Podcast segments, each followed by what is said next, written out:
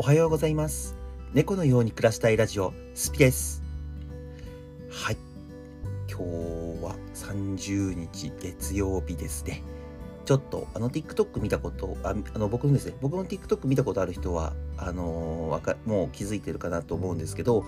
えっと、ちょっとね、宣伝方法を変えました。画像だけの宣伝をちょっとやめましてね。あの、なんか、あまり効果ないなと思ったのと、まあ、効果がないわけではないんですけど、まあ、見て、聞いてくれてる人とかもいますし、あのーまあまあまあ、再生回数もあったので、まあ、うん、成功じゃ言えば成功なんですけど、ちょっとよりね、成功してもらえるように、で、えっと、僕の顔、顔を覚えてもらうようにって言い方も変なんですけど、ラジオやっててね。でもまあ、少しでもね、顔でも覚えてもらえるように、やっぱちょっと顔を出して、この動画を全く同じものを流すわけではないんですけど、1分間にまとめた、まあ、こういう話をしてますよっていうあらすじの方を、えっと、動画の方でショートムービーの方で流そうかなって思ってます。なのでね、ちょっと今日は、あの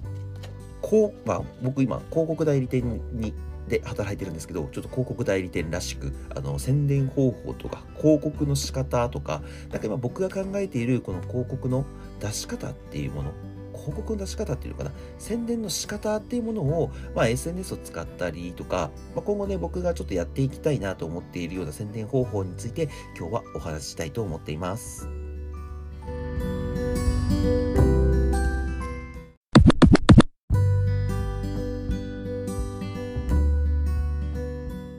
はい。じゃあ早速なんですけど、えー本題に入っていきたいと思うんですけど、宣伝方法って今、あの、まあ、企業だったりとか、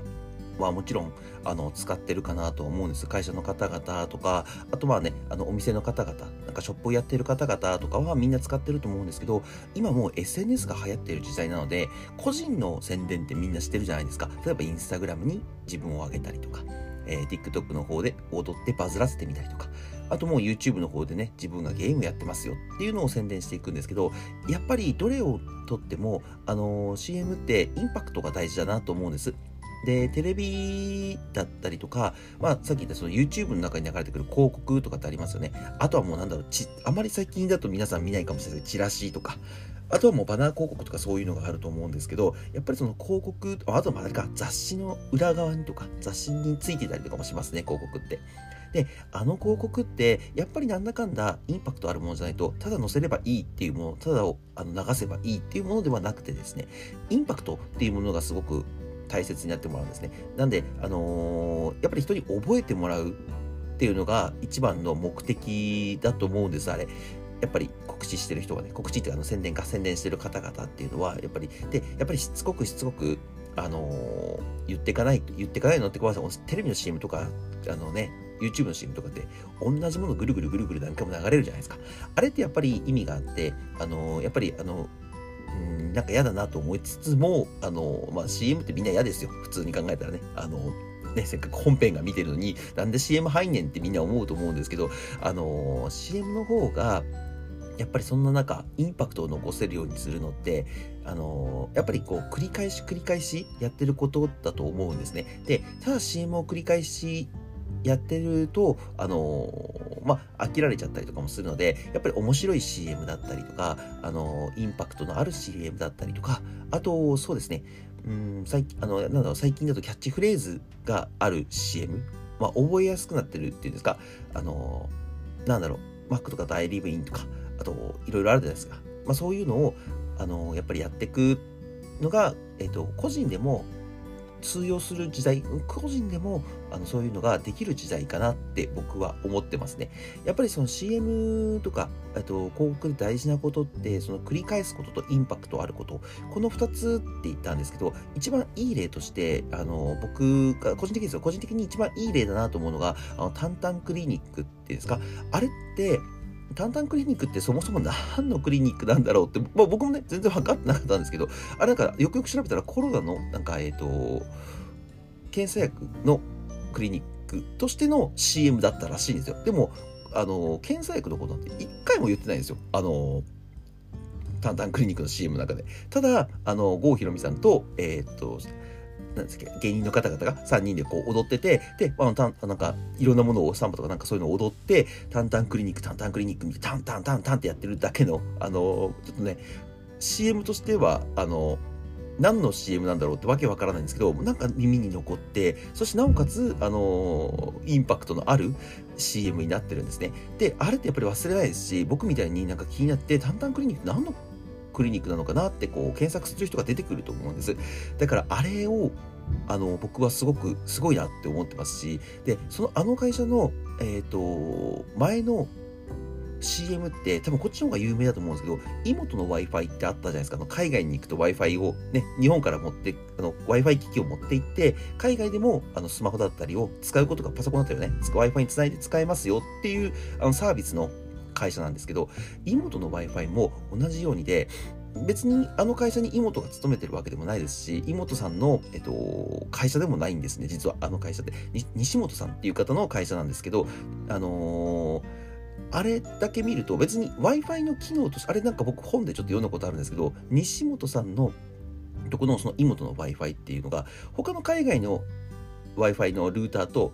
何ですか、持ってるルーター、モデルルーターとかと、あんまりこう、機能的には飛びに出ていいものがあるわけではないらしいんですよ。あのー、まあ、もちろんね、いいものを作っていらっしゃるとは思うんですけど、あのー、そんなにこう大差があるものではね、まあ、もちろんね、Wi-Fi なんでね、あの、電波にもその時は限界があったかと思うので、あの、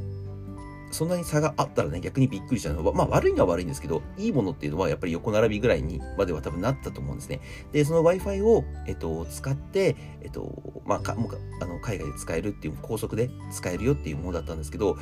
そこをやっぱり売りに出したところで、まあ、他と変わらないじゃんってなった時に、やっぱりこう、値段でこうみんな差つけられちゃうわけじゃないですか。そういう時に、やっぱりあの CM で妹の Wi-Fi、海外に行くなら妹の Wi-Fi ですよっていうのを、なんかもうみんなのこう頭の中にすり込む、すり込むって言い方するとなんか洗脳みたいなんですけど、あの、まあでも洗脳みたいなもんですよね。あ、で、妹さんってあのテレビで、いて Q とかで、あのー海外に行って、まあなんかいろいろね、やってるっていうイメージもあるじゃないですか。なので、やっぱりね、あのー、海外の、海外に行ってる子が使ってる Wi-Fi っていうまあ、もう妹の Wi-Fi って名前についちゃってるぐらいの関係、関係ないわけじゃないですけど、したら CM 出てるだけで、出てるだけで作っ、あの、つけちゃってるので、それがもうやっぱりインパクトありますよね。で、妹さんって確かに、えっと、まあ芸人の皆さんすごいインパクトみんなあるんですけど、まあやっぱりすごいインパクトあるので、やっぱり CM 出てるだけでもインパクトありますし、あのーね、あれだけ海外に行くなら妹の Wi-Fi って CM 中に繰り返しとか、あとテレビとかち、あ、テレビじゃないあの、チラシとか、ポスターとかにも、やっぱり空港に行ったりとかすると貼ってあるんですよ。あの広告の出し方って、まあ、旗から見るとしつこいんですけど、でも、あのー、やっぱり安心感ありますよね。あ、でも、うん、あの人がやってるんだったら、妹さんがやってるんだったらこれにしようとか、あの、妹さん海外よく行ってるし、多分妹の Wi-Fi は間違いないだろうっていう印象付けを、あの、すごくされてるんだと思うんです。で、僕この2つやっぱりすごいなと思うのが、やっぱしつこいのとインパクト、最初に言ったこの2つが、あの、すごい揃ってる、えっと、広告だと思うんですね。やっぱり、その、普通の、なんだろう、かっこいい CM っていうんですか？こうわわけわけわかんないわけじゃないんですけど、あのわけわかんない CM というわけではないんですけど、どことは言わないんですけど、ただね、あの流してるだけのような CM だと、まあ、ただただコストかけて、うん、まあ、自分の会社かっこいいんだぜって見せつけてるだけ、まあ、インスタグラムとかでね、まあ、そういう自撮りとかしてるんですけど、自撮りしてるアイドルとかっているじゃないですか。まあ、僕もね、たまに自撮りとかして、あのインスタグラムに上げたりとかするんですけど、やっぱりそれだけだと、えっと、インパクト残らないですし、あの、まあ、TikToker とかでもね、やっぱり、面白い人の方が人気あるじゃないですか。かっこいい人とか美少女とかって。まあもちろんね、絶対的な美少女とかっていれば話も変わってくるんでは思うんですけどね。まあ芸能人とかはね、やっぱりもともと認知度があるので、TikTok とか始めると、あの、すごいフォロワーとかいるんですけど、基本的には一般の方が、あの、インパクト残すには、何かこう別のことをやらなければいけないんだろうなって思ってまいります。まあ別のことって言っても全く一番手じゃなくてもいいから、なんか例えば、あの、有名なところで YouTube ヒカキンさんとかセイキンさんがやってるようなことを、まあ自分もやってみようと、本当にこういう風になるのかなって検証してみたとかっていう2番手でも全然、あのいいと思いますしね。あの、SNS の使い方も、まあ、バズることだけやってるわけでは皆さんないとは思うんですけど、もしバズるのが目的とか、何かこう、目的を持って、何かこう宣伝とか、自分のね、後々のことを考えて活動してますっていう方は、やっぱりこのしつこくとインパクトっていうものは、えっと、やってみてくやってみた方がいいとは思いますね。うん、やっぱり意味ないことにね、意味ないことっていうまではないんですけど、あのー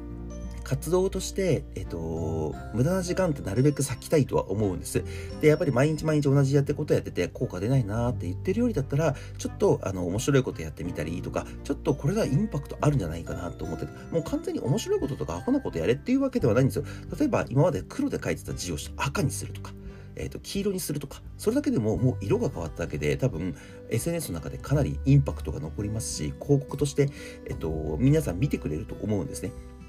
なので、やっぱりその、色変えたりとか、あの、自分の服装をね、ちょっと変えてみたりとか、髪型を変えてみたりとか、そういう部分だけで結構変わってくるかなと思います。やっぱりそれこそね、日本人だと黒髪ってすごい多いんで、金髪にして、金あ、まあ金髪のこと今いっぱいいるか。今いっぱいですね。で、金髪にしたりとかして、あのー、ね、動画に映ったりとか、配信したりとかするだけで、全然あの自分の宣伝っていう、まあ、なんていうんですかね、セルフマネジメントっていうんですかね、セルフプロデュースっていうのかな、そういうの辺が全然変わってくると思うので、あのー、よかったらね、皆さんもやってみてくれると嬉しいです。まあ、僕のね、個人的な広告っていうものに対しての、あのすごいなっていうものをちょっと今日は紹介させてもらいました。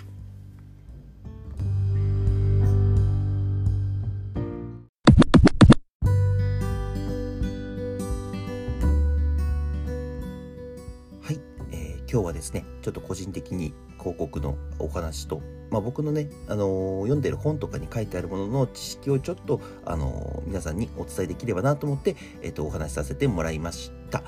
うん。結構、やっぱり今の時代、誰がやっても広告っていうか、告知とか宣伝とか、もちろんね、イベントとかやる人はもちろんしなきゃいけないんですけど、普段の生活をね、見せることが当たり前の世の中になってるので、あの、よかったら、えっ、と、今日使った情報を使ってみて、えっ、と、自分のアカウントをバズらせてみてください。はい。これでは、それで今日は終わりと、終わろうと思います。えー、概要欄の方に SNS の方載せてますので、フォローやいいねしてくれると嬉しいです。こちらの番組の方も、えー、チャンネルですね、ラジオチャンネルの方も、えー、登録、そしてコメントとかいただけると励みになります。今日もご視聴ありがとうございました。それではまた次の放送でお会いしましょう。バイバーイ。